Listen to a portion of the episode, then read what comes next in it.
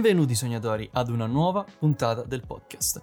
Iniziamo il mese con nuovi progetti e nuove idee, ma soprattutto un nuovo racconto, dal titolo La lasagna, scritto da Luca Gregorio. Non mi rimane che dirvi occhio al volume in cuffia e buon ascolto.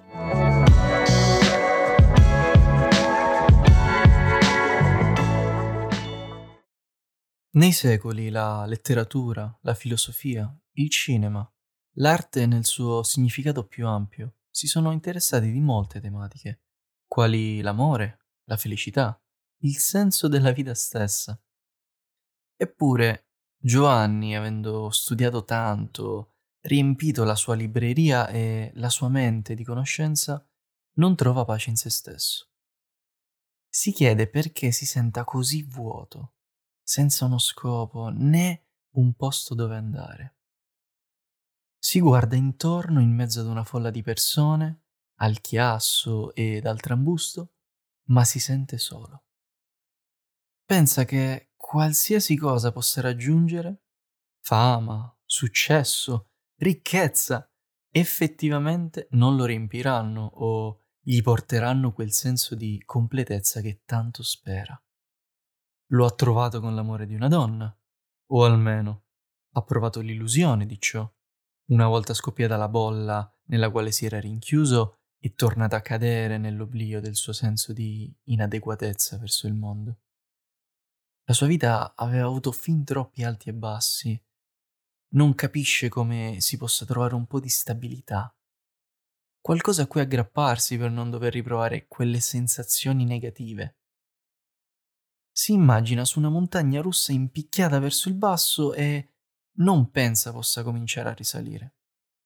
La sua carriera non lo soddisfa, si ritrova stanco a dover scendere dal suo letto per affrontare una giornata che non sa dove lo porterà, se non di nuovo sulla sua sedia d'ufficio, prima ancora in mezzo al traffico congestionato e poi a casa. Così in un loop dal quale non crede di poter uscire. Probabilmente Giovanni in quel periodo aveva appena incontrato il mostro sotto al letto che tanto temeva da piccolo, a cui non aveva dato né una forma né un nome. Questo mostro è la depressione, una malattia, un parassita, entra all'interno della mente e piano piano, facendosi spazio, annulla qualsiasi emozione si possa provare se non dolore e tristezza. Modifica la prospettiva sul mondo appanna la vista, oscura i colori, silenzia i suoni e con il tempo porta alla morte. Non di certo la morte terrena che conosciamo, una morte interiore che trasforma in zombie, in attesa della vera e inevitabile fine. Qual è quindi il fattore comune che porta persone completamente differenti tra loro nella medesima condizione psicologica? Potrebbe trattarsi dell'abitudine malsana di far partire in loop una carrellata di pensieri negativi. Volente o no, sono lì. Ti aspettano da quando apri gli occhi al mattino a quando li chiudi la sera. Possibile liberarsene affrontandoli di pieno petto, potremmo pensare.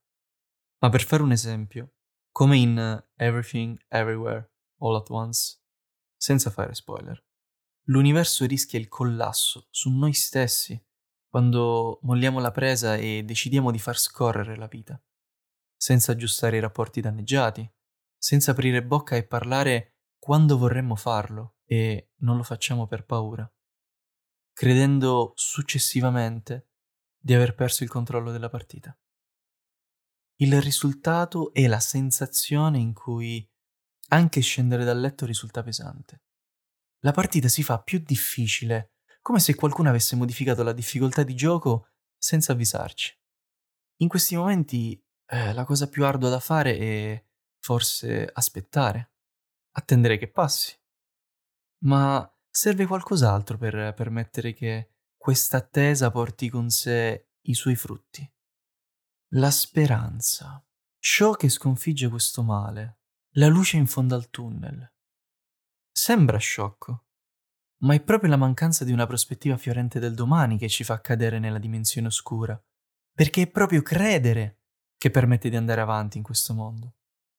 Nella teologia cristiana è una delle tre virtù teologali, le quali sono amore, fede e speranza. Giovanni ha perso la speranza nel futuro e di fede ne ha sempre avuta poca. Deve ritrovare in se stesso quelli che sono i pilastri della sua esistenza, sulla quale poter ricominciare a costruire una base che può ritenere solida. Sebbene lo pensi, senza un evento che pianti il seme del cambiamento, questo non avverrà. Anche se ci autoconvinciamo, abbiamo bisogno di una spinta per poter uscire da quella falsa comfort zone, che nel caso di Giovanni è tutt'altro che comfort.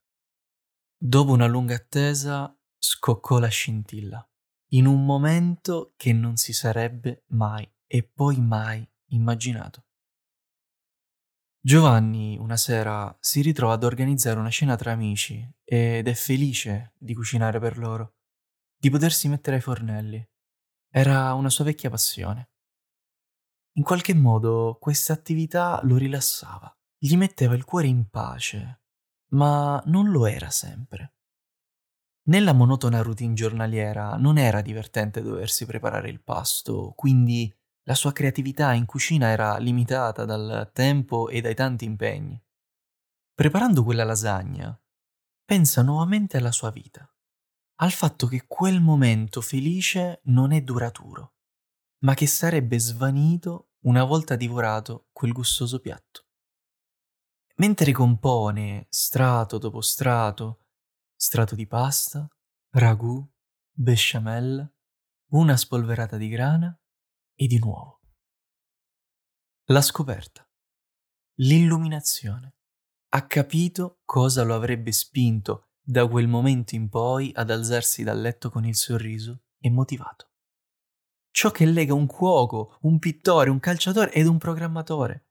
La soddisfazione nella realizzazione di un'idea o un pensiero che, dal mondo astratto dei sogni, viene portata alla luce della realtà, attraverso la tecnica. Questo tipo di soddisfazione non ha eguali con nient'altro. Realizzare quella lasagna lo aveva fatto uscire da quella dimensione oscura. Aveva capito che immaginare quella lasagna non solo il cibo in sé, ma l'odore, la forma, il gusto, l'amore e l'attenzione che aveva messo nella preparazione e la cura di ogni dettaglio, gli portava questo senso di realizzazione. L'apprezzamento da parte degli amici della portata era soltanto la conseguenza e non di certo l'obiettivo. Perché non può essere solo il riscontro positivo degli altri a poterti riempire. Ci si sgonfierebbe come un palloncino al primo momento no. Proprio questo rappresenta l'altra faccia della medaglia del successo, della fama. Non dovrebbero rappresentare l'obiettivo.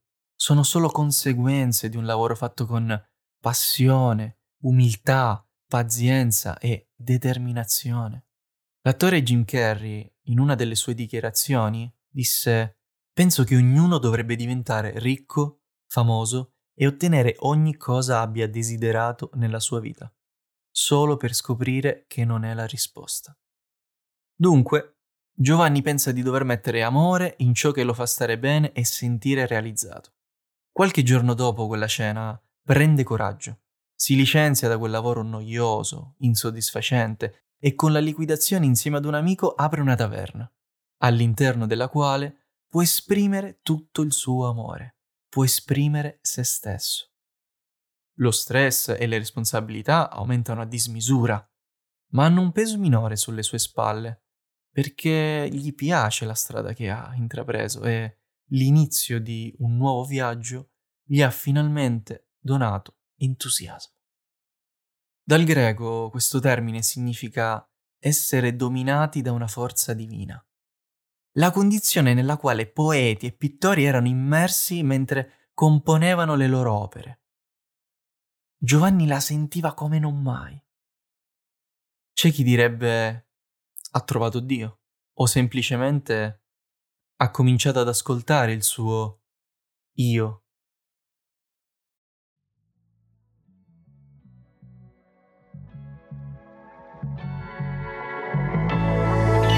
Grazie per l'ascolto. Se ti è piaciuto questo racconto, faccelo sapere nel blog dei sognatori. Visita i nostri social ed invia i tuoi racconti a isognatori.podcast.gmail.com. Ricorda, il motto dei sognatori è scrivi, invia, ascolta.